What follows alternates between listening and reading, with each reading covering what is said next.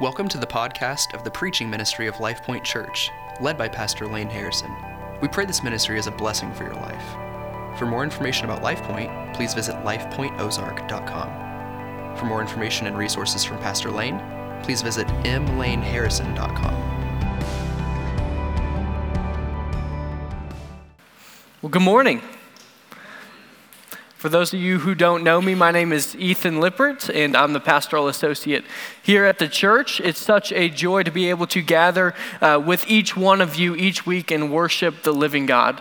Uh, it's truly a privilege, and it's a, it's a blessing to be able to also preach from God's word this morning. So, we're going to be continuing in our summer series through the Gospel of Matthew entitled Stories for Real Christ Followers. Jesus is teaching on gospel living. And we're going to be continuing in Matthew chapter 18. We've been in this chapter for the last three weeks. We saw how it opened up the fourth major discourse of the teaching in the Gospel of Matthew. And we've seen Jesus lay out these principles to show his people, his disciples, what it looks like to live in his kingdom. And we're going to continue today with a, a topic that's countercultural in every way. Um, there's ideas in the culture of love and of, and of greatness, although they're convoluted many times. But we're going to talk about restoration from sin this morning. So if you have your Bibles, open with me to Matthew chapter 18. We're going to be in verses 15 through 20.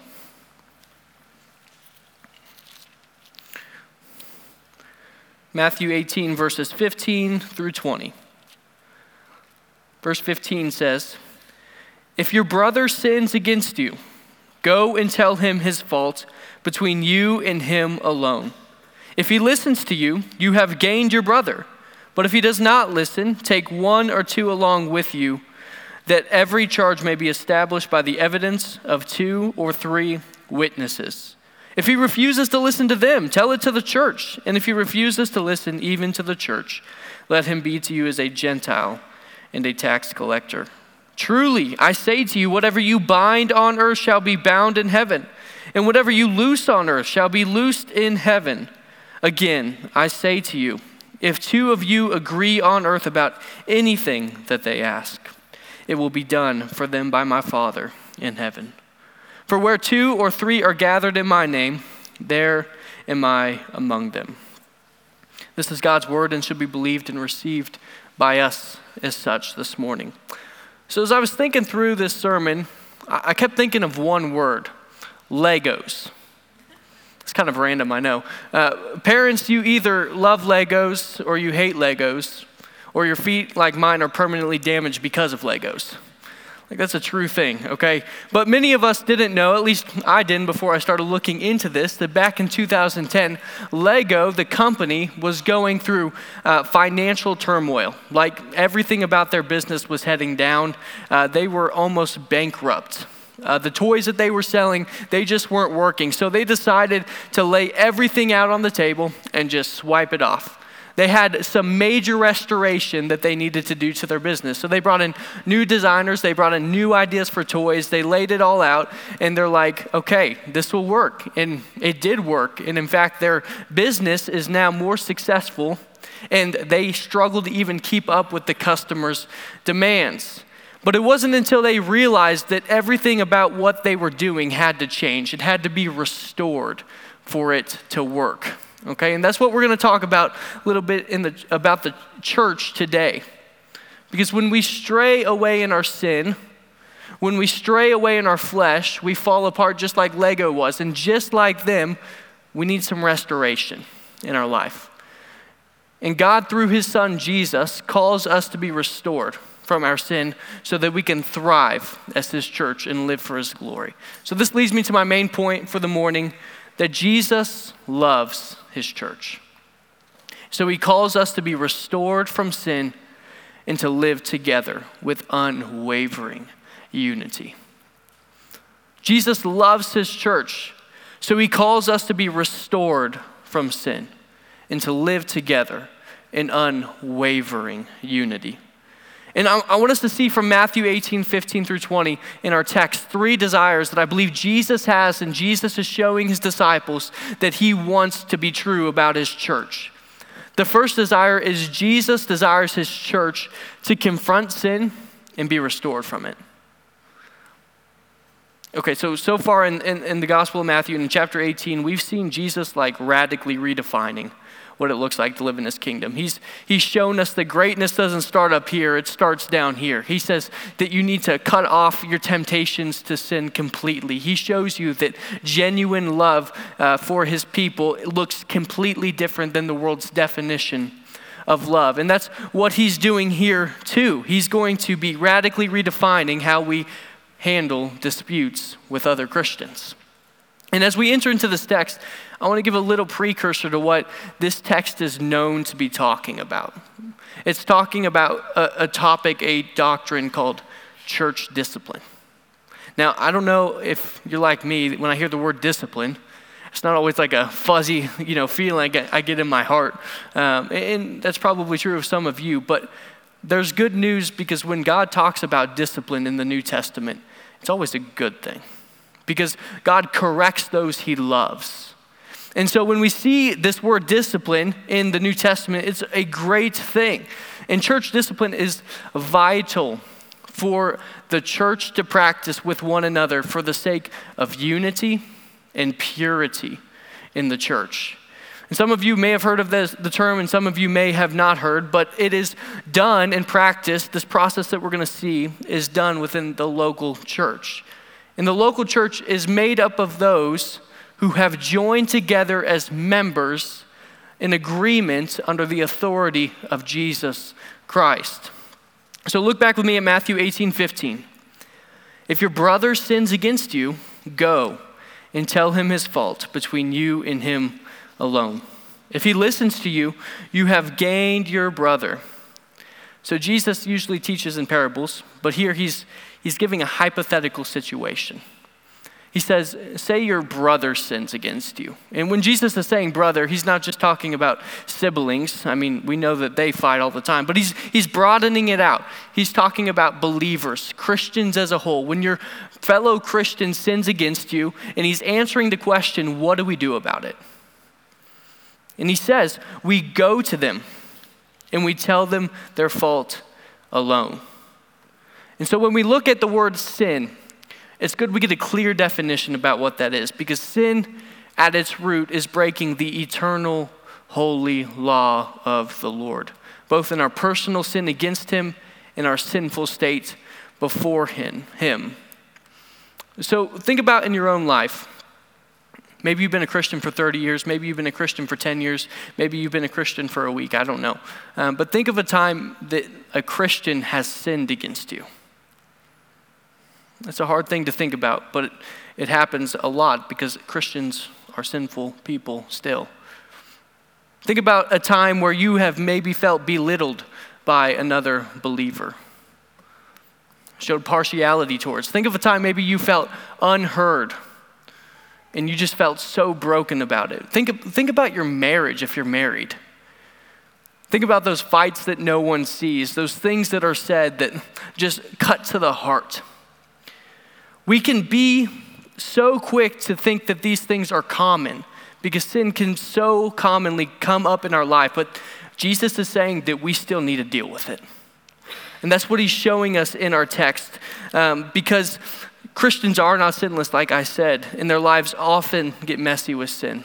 But Christ is calling us out of it because we are set free and we don't have to live in it any longer. And I, and I don't know about you, but I'm not a type of person that likes to confront people in their sin. I'm not like, okay, I'm, I'm not a confrontational person. Now, confronting sin is different than confrontational, but I like to hide back in my shell and kind of leave things alone. But Jesus is showing us here in this text that true Christ like love seeks to confront other believers' sin. In fact, if we did not address other sin in the local church, we would actually be showing by our actions that we didn't love them. That's serious. We hear it all over today. Love is love. But I am here to say that the Bible teaches that love is love only if truth is the basis of our love for one another. Loving one another as Christians means that we address the sin in one another's lives. Don't hear me saying we need to nitpick and be um, legalistic with our um, calling out of other people's sins. That's not what I'm saying. But if there is blatant, obvious sin against the holy word of God, we would not be doing what Christ has called us to do if we did not go to them in love. And the second verse, or the second half of this verse, is so important to understand why we do it. If he listens to us, we have gained our brother. Hear that? We confront other people, other Christians in, our, in their sin because if they listen, we've gained them. We've restored them back to the Lord through the amazing work of Christ. We don't confront others uh, who have sinned or sinned against us to make a point or to justify ourselves or to say, hey, look, I'm better than you, like condemning and guilt. But listen to what Galatians 6 1 says Brothers, if anyone is caught in any transgression, you who are spiritual should restore him in a spirit of gentleness. Our heart's desire must be to gently confront, seeking to build them up, to restore them, to raise them above ourselves, and saying, Brother, sister, turn back to Christ. He is worth it. He is worth it. But what if they don't listen to us? Matthew 18, 16. But if he does not listen, take one or two others along with you, that every charge may be established by the evidence of two or three witnesses. So, here in this, in this verse, Jesus is alluding to an Old Testament uh, passage from Deuteronomy.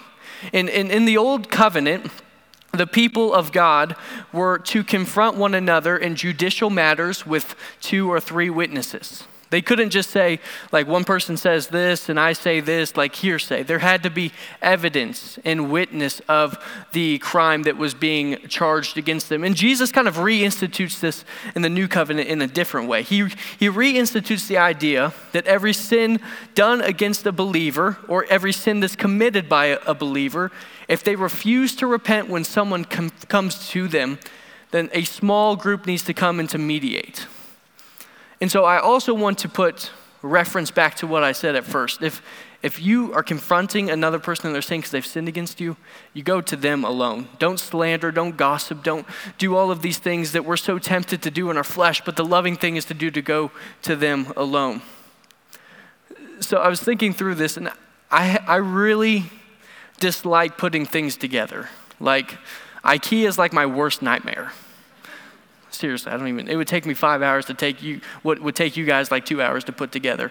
But I, I was 18, I was newly married to my wife, we were expecting my daughter, and somehow we got this changing table.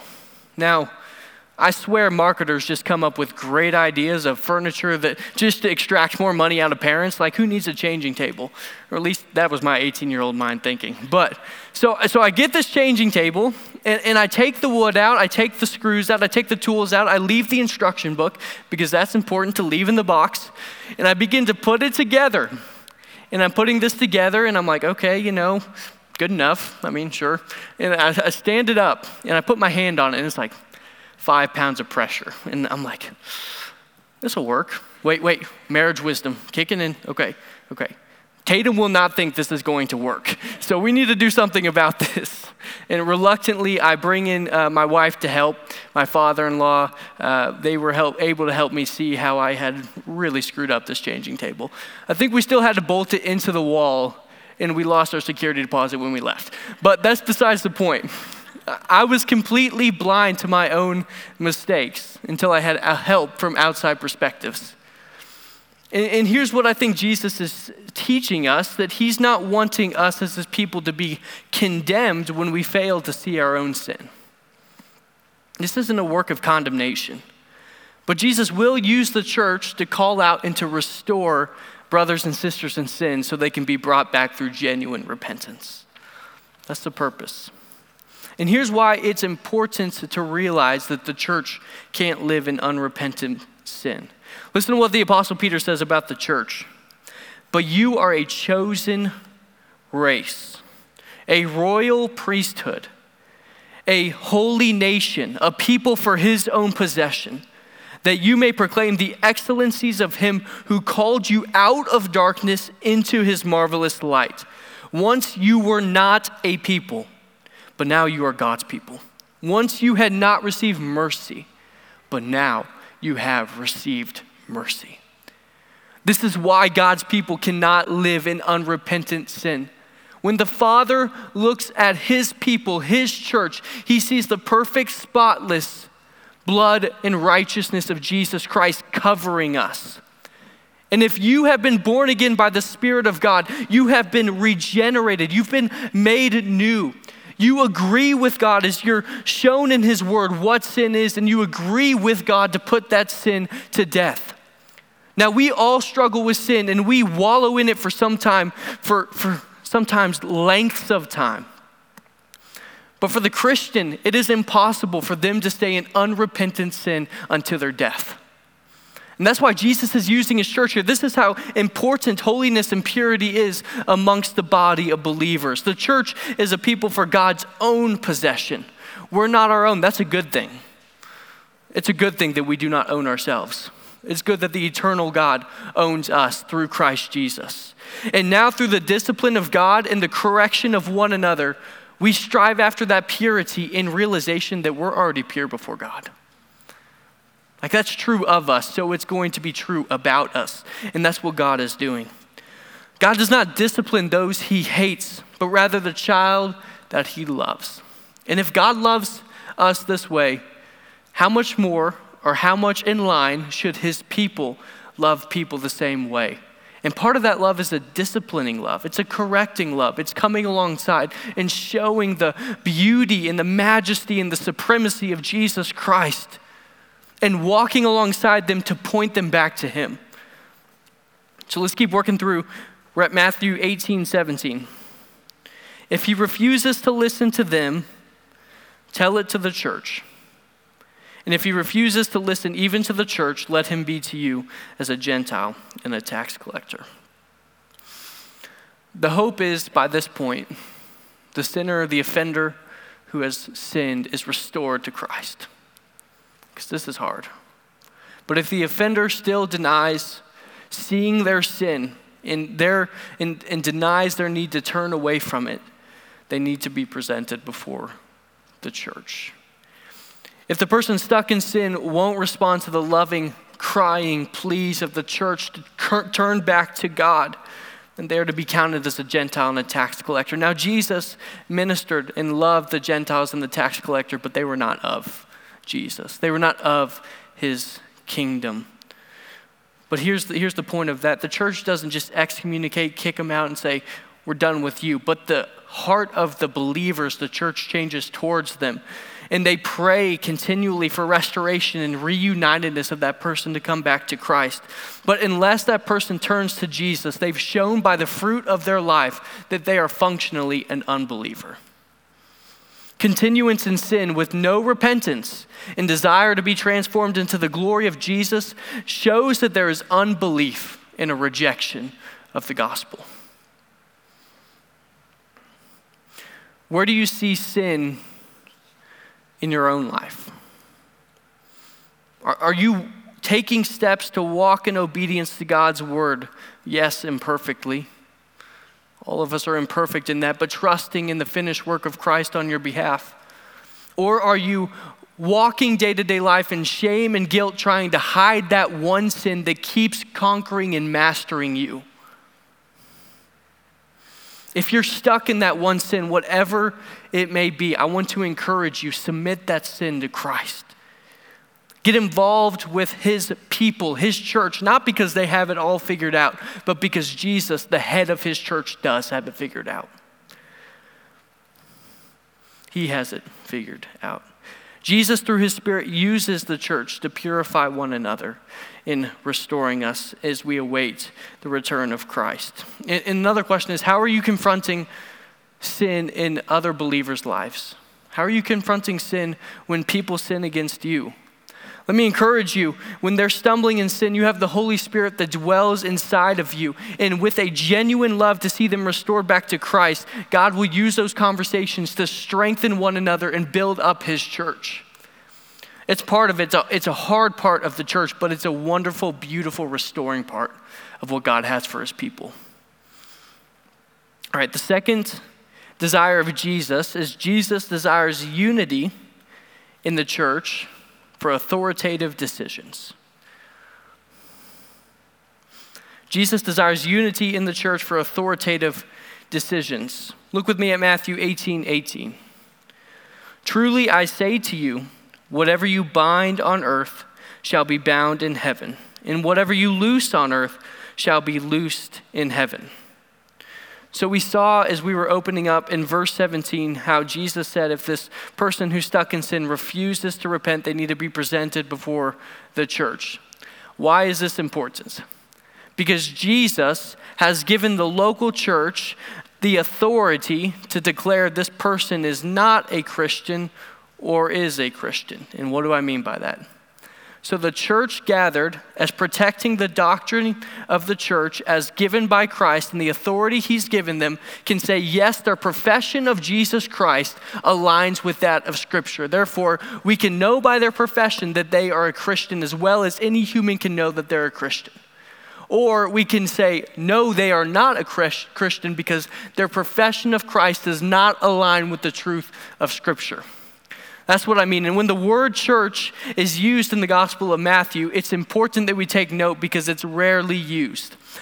But what Jesus is saying is the church is the assembly of believers. It's the gathered people. It's the people who have left their former lives of darkness, of sin, wandering in the wilderness, if you like that illustration, and they have come to assemble as new, redeemed people.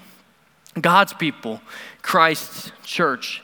So Jesus here is extending his authority to his disciples to make decisions to both prohibit and to allow. That's what binding means. It means to prohibit something. And that's what loosing means. It means to allow something. So the church makes decisions to prohibit and to allow through the authority of Jesus. And when we read through this, I'm reminded of chapter 10 of Matthew, when Jesus called the apostles. Like these men were considered unintelligent in the eyes of the religious authority. These guys didn't have it figured out. They were considered stupid to the world. But Jesus didn't see what the world sees. He saw what he had planned and purposed. So he called them. And he gave them in Matthew chapter 10 amazing authority to heal the sick, to raise the dead, to cast out unclean spirits, and to heal every affliction.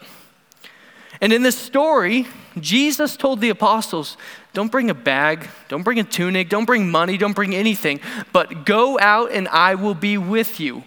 And if no one listens to the message, if the person you come to in their house doesn't listen to the message, Wipe the dust off your feet when you leave because they have not denied you, but the one who sent you.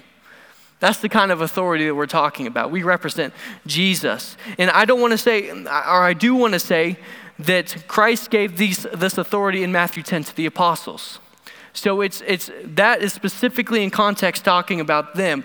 But in Matthew 18 18, Jesus is instituting another, another authority here for the church. Yes, we hear, come to hear the word preached on a Sunday gathering. We hear, or we come to sing his praises. We come to fellowship and to be strengthened by each other's companionship. But there's another role that God has given to his church, and it's to make decisions that carry the authority of God on earth for the glory of God. It's legislative decisions. There's real authority in that. And that's how we fulfill our part of the Lord's Prayer Your kingdom come.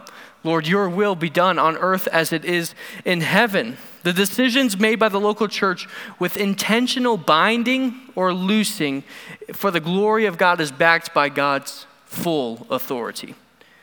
Now, when Jesus was teaching this in Matthew 18, he was with his disciples in the flesh. Right? He was with them. But here we are 2,000 years later, after, after the death and the resurrection of Jesus Christ. And some might ask, Jesus, how are we supposed to keep the church pure? How are we supposed to keep false teaching out of the church? How are we supposed to know how to enact the, this process of church discipline, God? You're, you're not with us in the flesh. And here's the hope as Christ followers today when Jesus ascended into heaven, he didn't withhold. his authoritative power from his people, but he gave it to the church. When Jesus says, Whatever you bind on earth shall be bound in heaven, he says, When you trust my word and surrender to my spirit, your decisions as the local church gathered under the direction of the elders and the engagement of the congregation will be backed in heaven completely. When there's false teaching, we make binding decisions, prohibiting it from coming into the church and infiltrating the true, pure doctrine that Christ has given to us. When people try to accumulate for themselves teachers that'll tell them what they want to hear rather than the truth, we stand firm as the church to proclaim Christ and Christ crucified for the salvation of all who believe in him. And when people come into the church and stir up division, we proclaim unity in the church as his people gathered under his name because Christ has unified us in his Holy Spirit. We're not left to our own devices to deal with sin or to deal with false teaching or to deal with the devil himself. But Christ has given us his authority to rest in him and to act for his glory in the world today. The third desire is Jesus desires his church to come together and pray in agreement. Jesus desires his church to come together to pray in agreement. For you parents here, you know, I, I, don't know how you deal with surprises. Maybe you tell your kids, you, you, you tell them nothing at all, and then you surprise them. Uh, but if you're like me, I'll say, you got you we're going to the zoo in a week and there's i got a surprise for you and then i'm like oh they're excited. And then like okay three minutes later i tell them everything about the surprise because i'm just excited to get their reaction right? And, and when i tell them sometimes um, they're not excited like i want i'm like that's how you feel like i would be way more excited than you are right now about this. Anyway this is kind of how i envision the disciples at this moment right? Jesus has just given them heavenly authority to uh, show them how they have authority in the church, but they just don't grasp the magnitude of it. And so here, Jesus expands their understanding in verse 19. Again, I say to you, if two of you agree on earth about anything they ask, it will be done for them by my Father in heaven. So I'll be honest, there's a little bit of discrepancy in this transition of Matthew 18 to whether it's still talking about church discipline or if we're talking about prayer now. Um, and so it's a little bit hard uh, to navigate, but in verse 19 and 20, Jesus' disciples, in the context of church discipline, I think it is in the context of church discipline, but Jesus is broadening the scope of what he's talking about. He's, he's going to broaden their understanding of what he's talking about. And I think the key word here is anything. If you agree on earth, if two of you agree on earth about anything, it will be done for them by my Father in heaven. That's a powerful promise, is it not? Jesus is saying that when you come together with two believers and pray in agreement, now, not just in the same room, I mean, that, that's not going to do anything for you, but you come together in agreement through the Holy Spirit and you pray, there is tremendous uh, power of God that is at work. He's working in those prayers more than we can even comprehend. God cares about our needs, and more than that, He doesn't want us to seek those to be met alone, but He wants us to come together in them. That's, that's the unity we're talking about. That's the unity. God cares about our needs, and when we pray together, seeking the Holy Spirit to work in our heart, He Himself intercedes for our exact desire that He's brought about in our own heart. Now, Jesus isn't promising when we pray about anything that our flesh desires, we're going to get it. But here's where I think there is confidence our flesh isn't going to have the final say when we humbly seek God's will in prayer. But God's will through His Spirit is being revealed to us. So when the saints of Christ pray, God is at work. He is bringing His will into our hearts, and our prayers echo the glorious plans of God for the church and for the world. Matthew 18 20. For where two or three are gathered in my name, there am I among them. So I know this is kind of like a cliche verse. A lot of people have used this to say Jesus is at our prayer meetings, but let me be an encouragement. Jesus is at your prayer meetings, but he's also when you're not at a prayer meeting. Okay, Matthew 28 in the Great Commission, Jesus says, I am always with you to the very end of the age. If you're a Christian, you have the Holy Spirit in you right now. He is with you. He won't forsake you. He goes before you. But I think, in the context of what Jesus is saying here, is that Jesus is wanting to see that in future days, there may be times where there's only two or three or ten people in the church. We don't know much about that here, but church history, looking around at other countries with communism, here's the point what Jesus is saying Jesus doesn't just work in powers where numbers of people reside. Jesus wants to comfort them in their church of two or three or ten or however many we have here at Life Point. He wants to comfort them through His Word. And even when it feels like everyone's walking in darkness and everyone in the world is not listening to Christ, He is still with us in His presence at the church. The power of Christ is not limited to the number of people that are gathered in his name. So, as we reflect on our text this morning, I want to ask a question. Where is it in your life that Jesus wants to restore you from sin? What's that one sin that needs to be unturned? If you're a Christian here this morning, which I pray and hope and know that so many of you are, and you try to walk in the darkness of your sin, you're going to be like a fish trying to breathe oxygen. It's not going to work. You weren't made for it to work. You know, in Christ, you were made to walk in holiness. So when you don't, it's not going to produce joy, peace, hopefulness, faithfulness. It's not going to produce those things that you desire in your heart. Jesus does not want you to leave this morning without, without identifying, repenting, turning back to Him, and finding that He's sufficient for everything that you need. He is enough. He's enough. And maybe you're not walking in sin that's hidden, but my encouragement to you this morning is to do all that you can to keep it that way. What do I mean by that? Be quick to repent of those sins that you see in your day to day life. Be quick to identify them and to repent of them. Be quick to confess to one another. Be quick to get involved in community so that you can be strengthened and matured and transformed more and more into the glory of the image of Jesus Christ. And another question Are you struggling with hatred towards another brother or sister, another Christian, because of a, a, sin that they've done against you? Are you holding what they've done against you against them? That's not where God calls you to be. It's not what He wants for you. Go to them, be reunited with them, forgive them as Christ Jesus has forgiven you.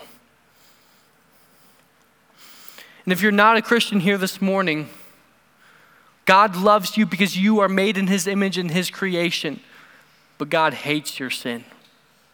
The Bible teaches us that whoever does not believe and trust in the Son of God, God's wrath remains on them. Here's the good news the wages of sin is death, but the free gift of God in Christ Jesus our Lord is eternal life. All who look to what Christ did when He came to the cross he died the death that we deserve. Then he rose from the grave, defeating sin and death. If you look to him, his perfection will be placed on you. You'll be born again, even as the Spirit works in your heart now. Trust in him, believe in him. He will make you new and change everything about you. Will you trust in Jesus today? Jesus loves his church, so he calls us to be restored from sin and live together in unwavering unity. Let's pray.